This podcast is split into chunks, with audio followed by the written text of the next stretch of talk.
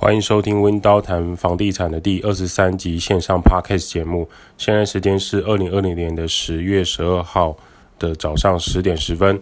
我是温刀小兵一八八。温刀谈房地产这个节目主要讲解每个人都需要居住的地方。你每天就是要回家，不管这是租房子、买房子、住在爸妈家、亲戚家，总是关于租住家相关议题都值得被讨论。每个人都值得拥有更好的居住品质。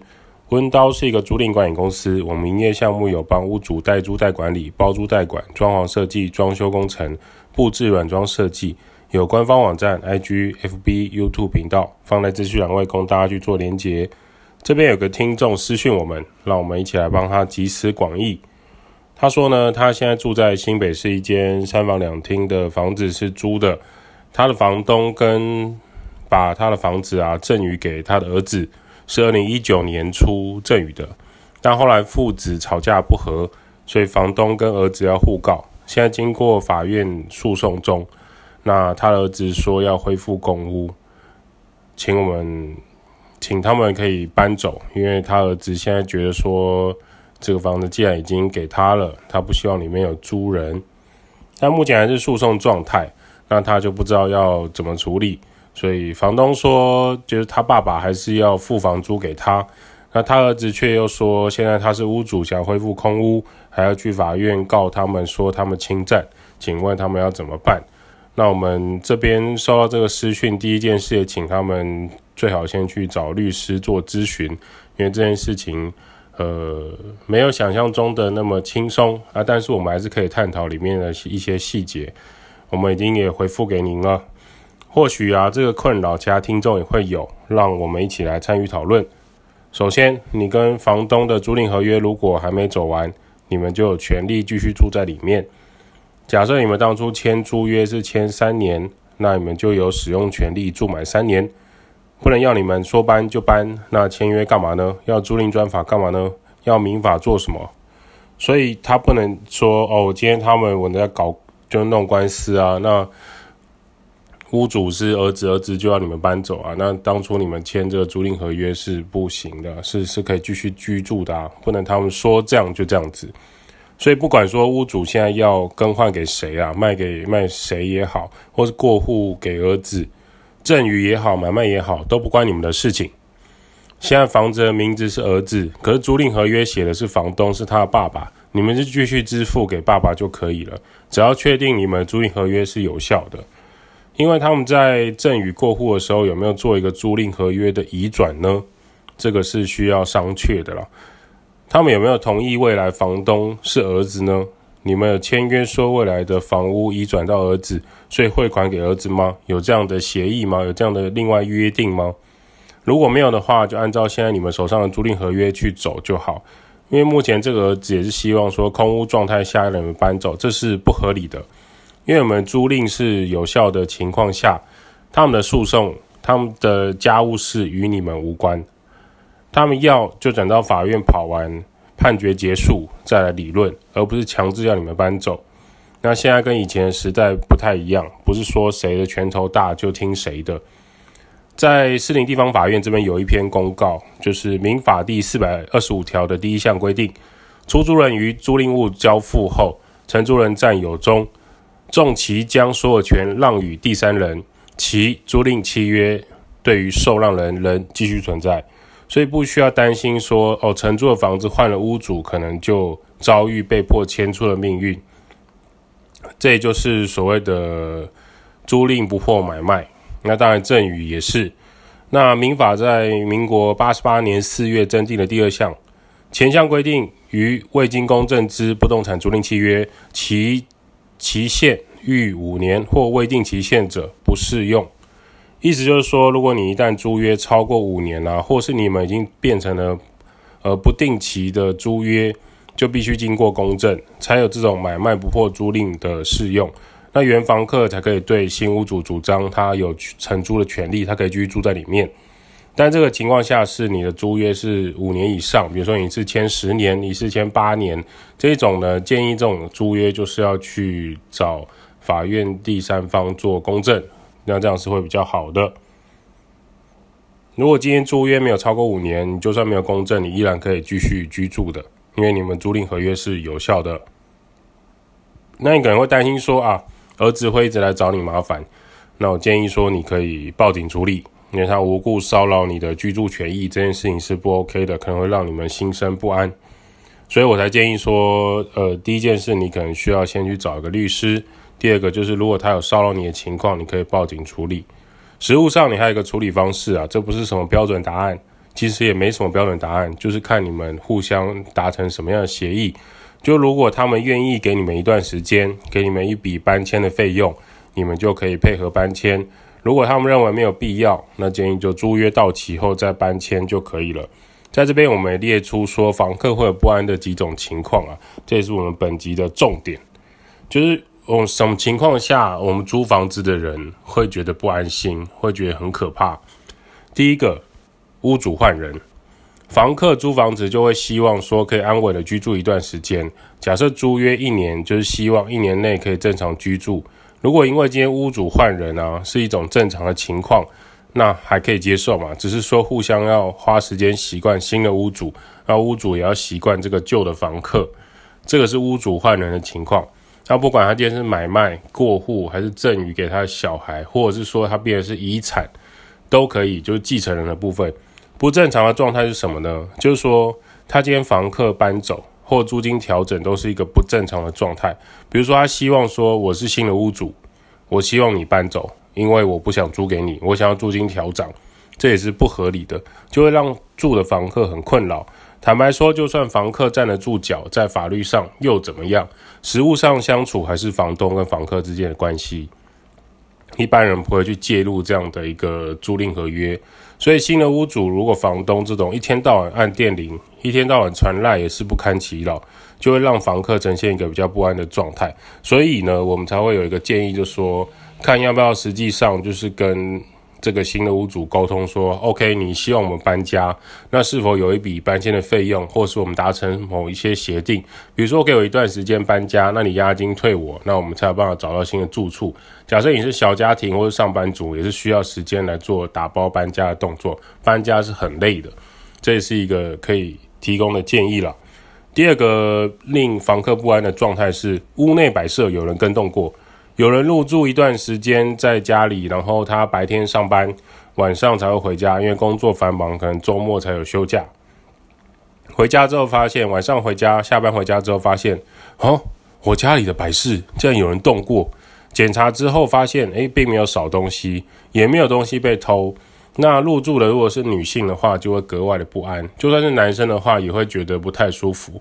就是肯定有人动过你的房间。虽然这可能不像那个日本漫画《死亡笔记本》里面，就是男主角在夹的自动笔笔芯在门的五金门片，只要有人开启时，这个笔芯就会断裂，留下开门过的证据。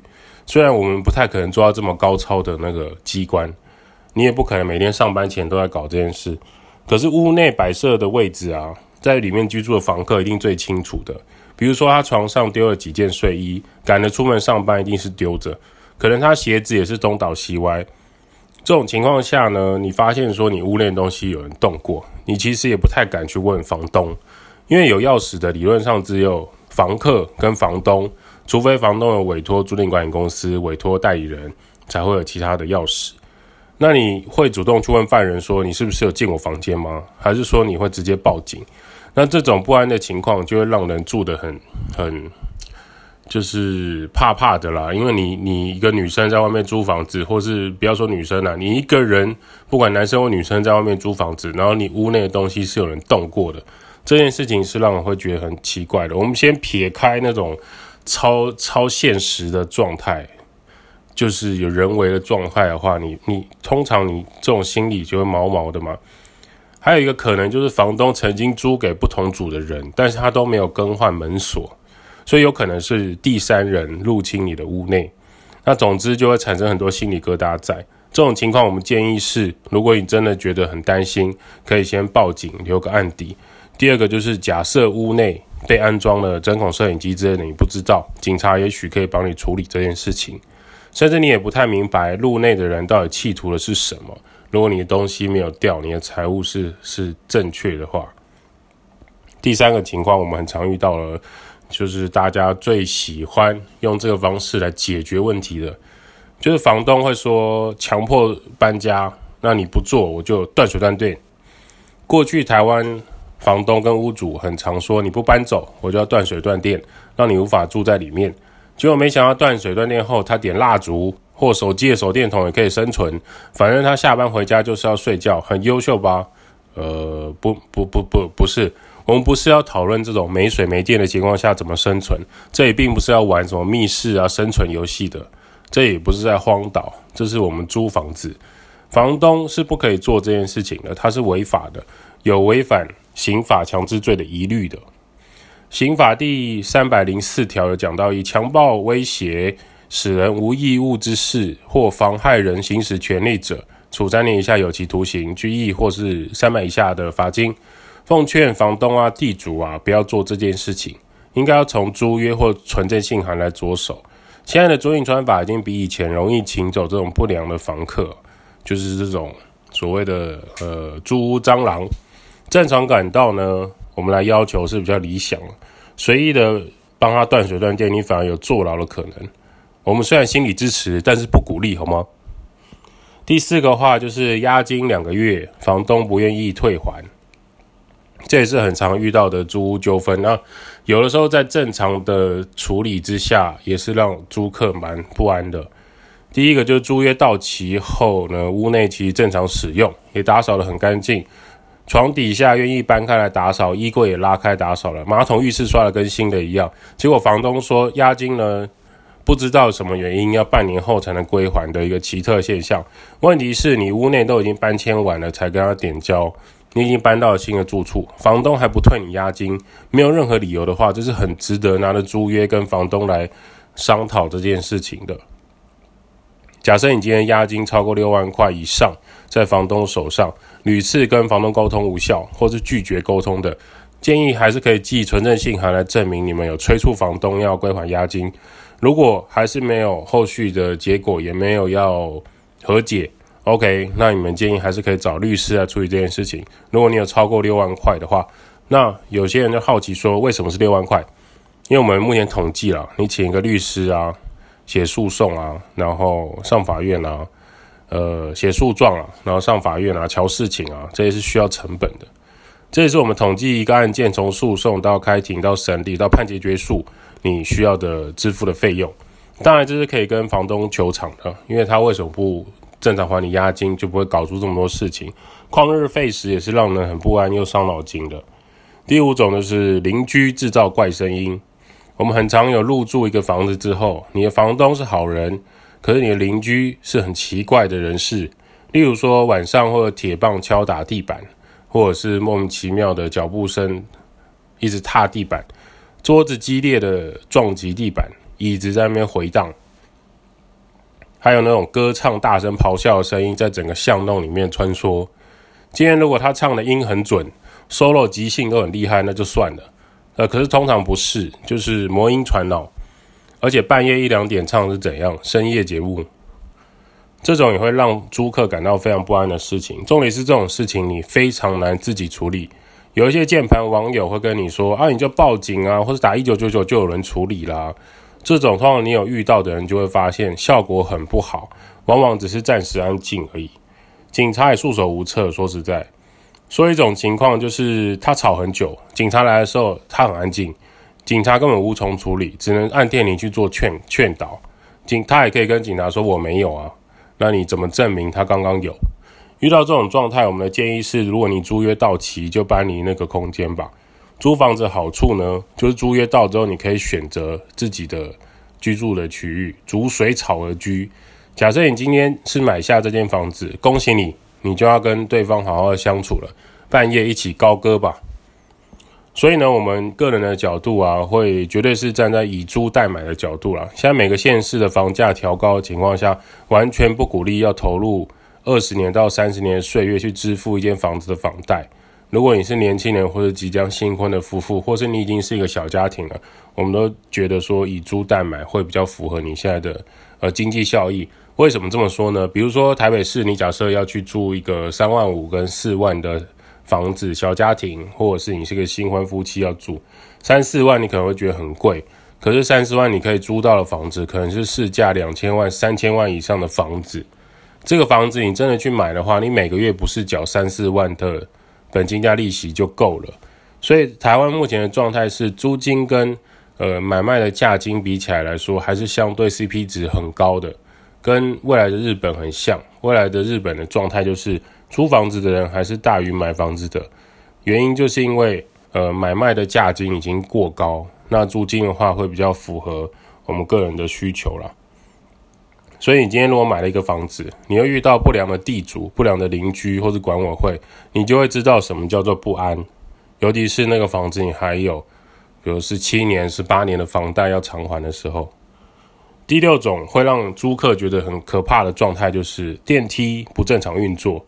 我们都会说电梯啊，它可能会比公寓的楼梯好。那我们人性的发展、人性科技的进步呢，就来自于懒惰。如果你去观察坐捷运或火车的时候啊，就是手扶梯跟楼梯的人潮，你就会察觉一件很神奇的事情，就一堆人就是排花时间排队手扶梯，也不愿意走那种很少人的楼梯。同样的租屋，我们都会希望说居住在有电梯的住家。不过呢，有一种电梯很可怕，就是它门会提早开的。比如说，你今天假设要去七楼，它到六楼。到七楼的中间还没有抵达，还没有对准的时候，电梯门就打开了。所以你的电梯地板完全没有跟七楼对准的时候，门打开，这个画面超可怕。你有时候会担心七楼出现什么样的画面，任何跟你想象不同的画面都会吓死你。就算忽然出现一个七楼真的要搭电梯的人，你都会觉得很可怕。另外一种是电梯在过程中呢，爬升过程或是下降过程。左右摇晃，电梯又闪烁不明，很像《恶灵古堡》里面的剧情。那房东还跟你说啊，这没问题啦，我们砸贵你了那了。哎，丢啊，就是这没问题啊，你们十几年都这样，可是你十几年都没有住在这边，所以你根本也不知道这电梯每天搭会怎么样。当你每天住在这边的时候，你就要使用这个电梯耶，那是有很大的差别的，好吗？